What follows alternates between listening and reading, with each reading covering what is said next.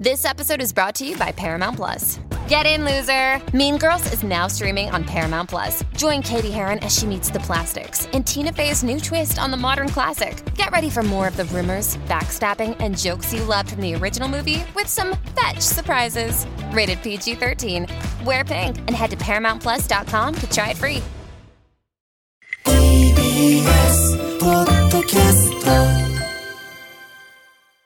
日本全国8時です。生島淳のまとめてスポーツ。お話はスポーツジャーナリストの生島淳さんです。淳さんおはようございます。ます。おはようございますえー J リーグ昨日開幕しまして、うんえーサンフレッチェがあーレッツに2対0で勝利ということで、結構盛り上がってましたけども、えーサンフレッチェ新しいスタジアム、おえーエディオンピースウィング広島、えーこちらですね、あの住所元町ってなってるんですけども、はい。元町ってあの RCC ラジオさんお。もあるところではい。街中なんですよ。おー。で昨日 X とか見てたら、ん。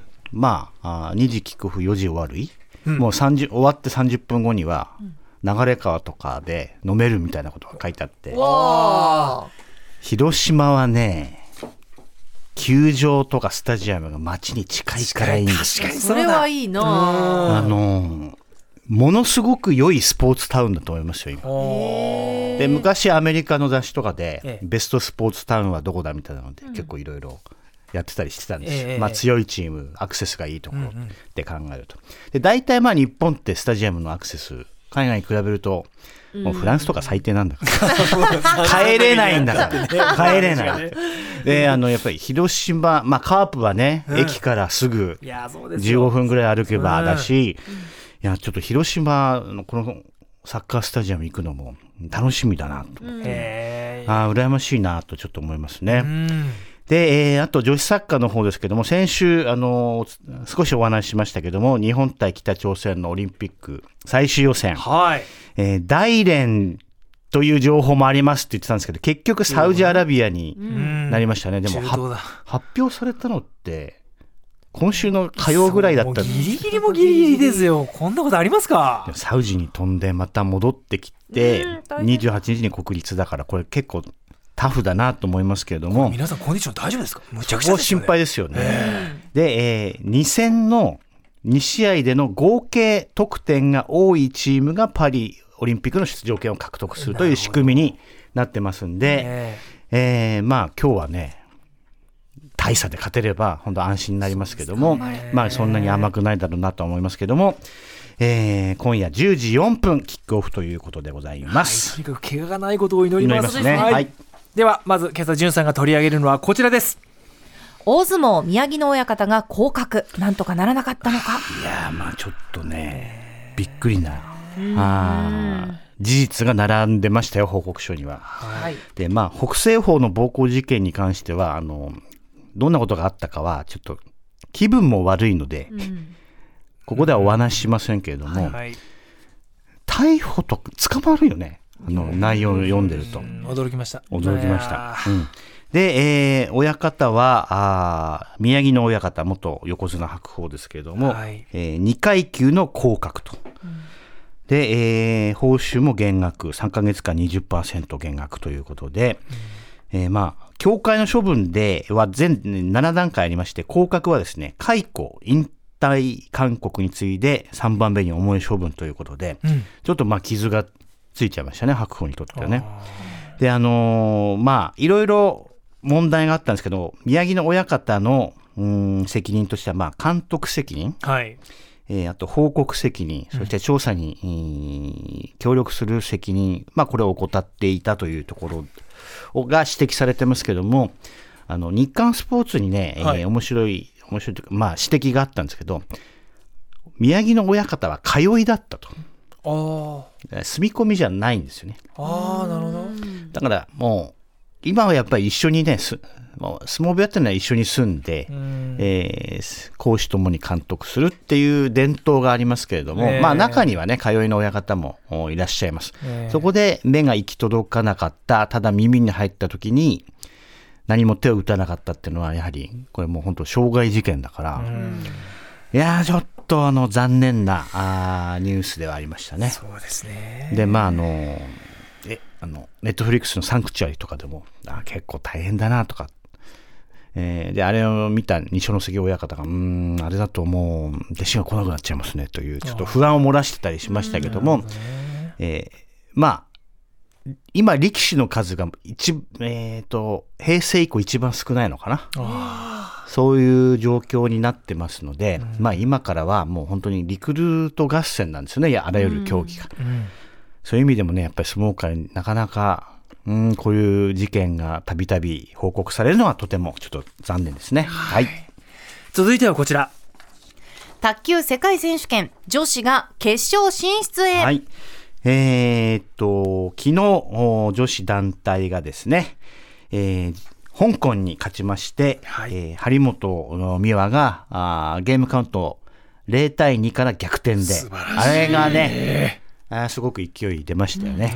そして早田平野という形で、えー3対0で勝利して、まあ、今夜8時からあー中国と決勝戦を戦うということになります。中国との対戦。まあ、まあ、なかなか難しいんですけどね。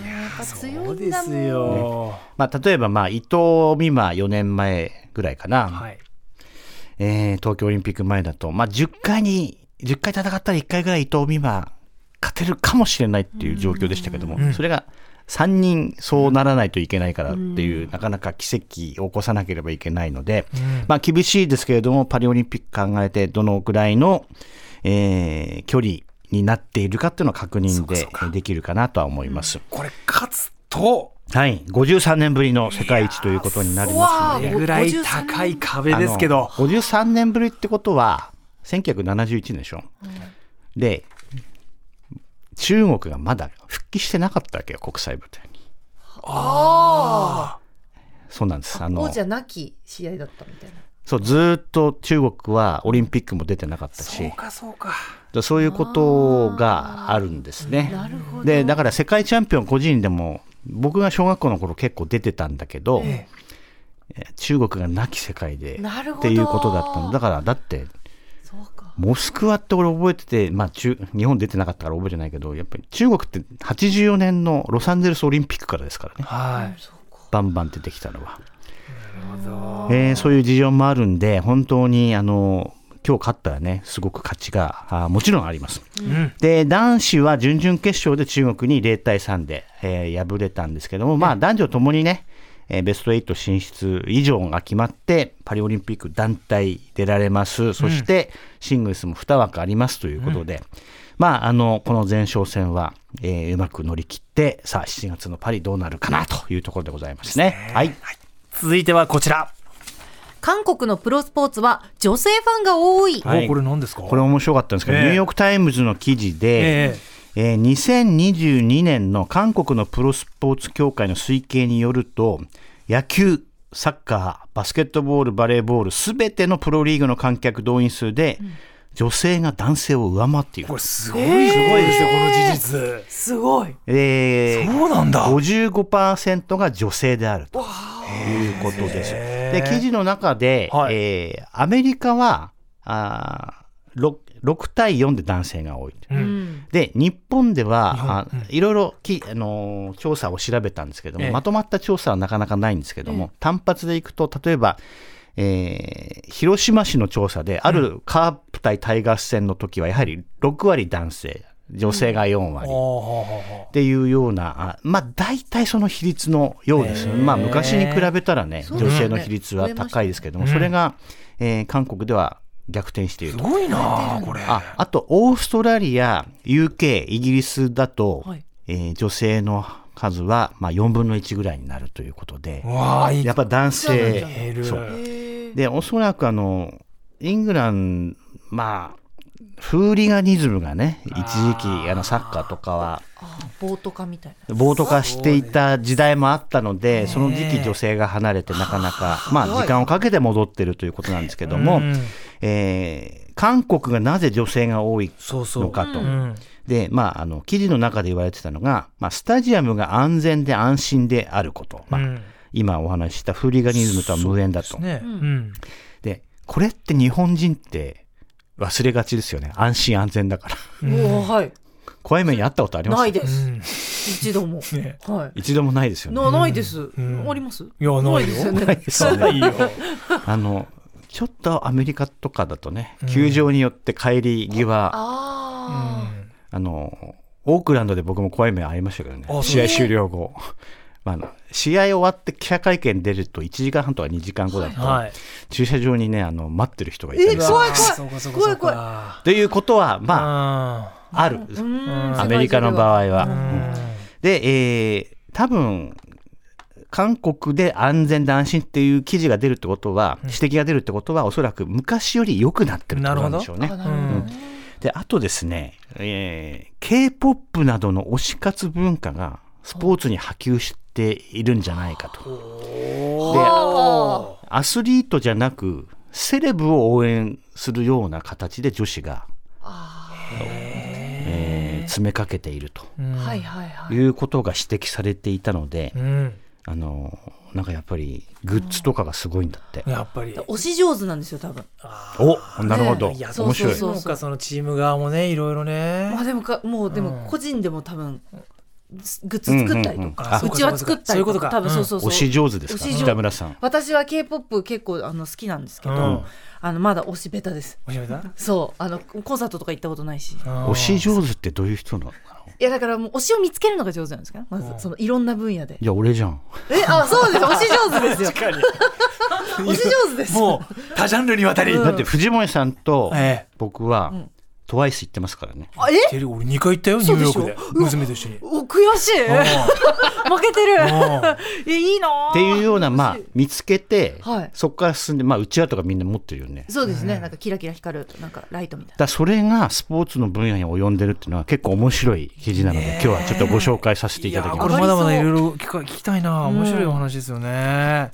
うんということで、はい。えー日本全国8時です。生島淳のまとめてスポーツでした。淳さんありがとうございました。あ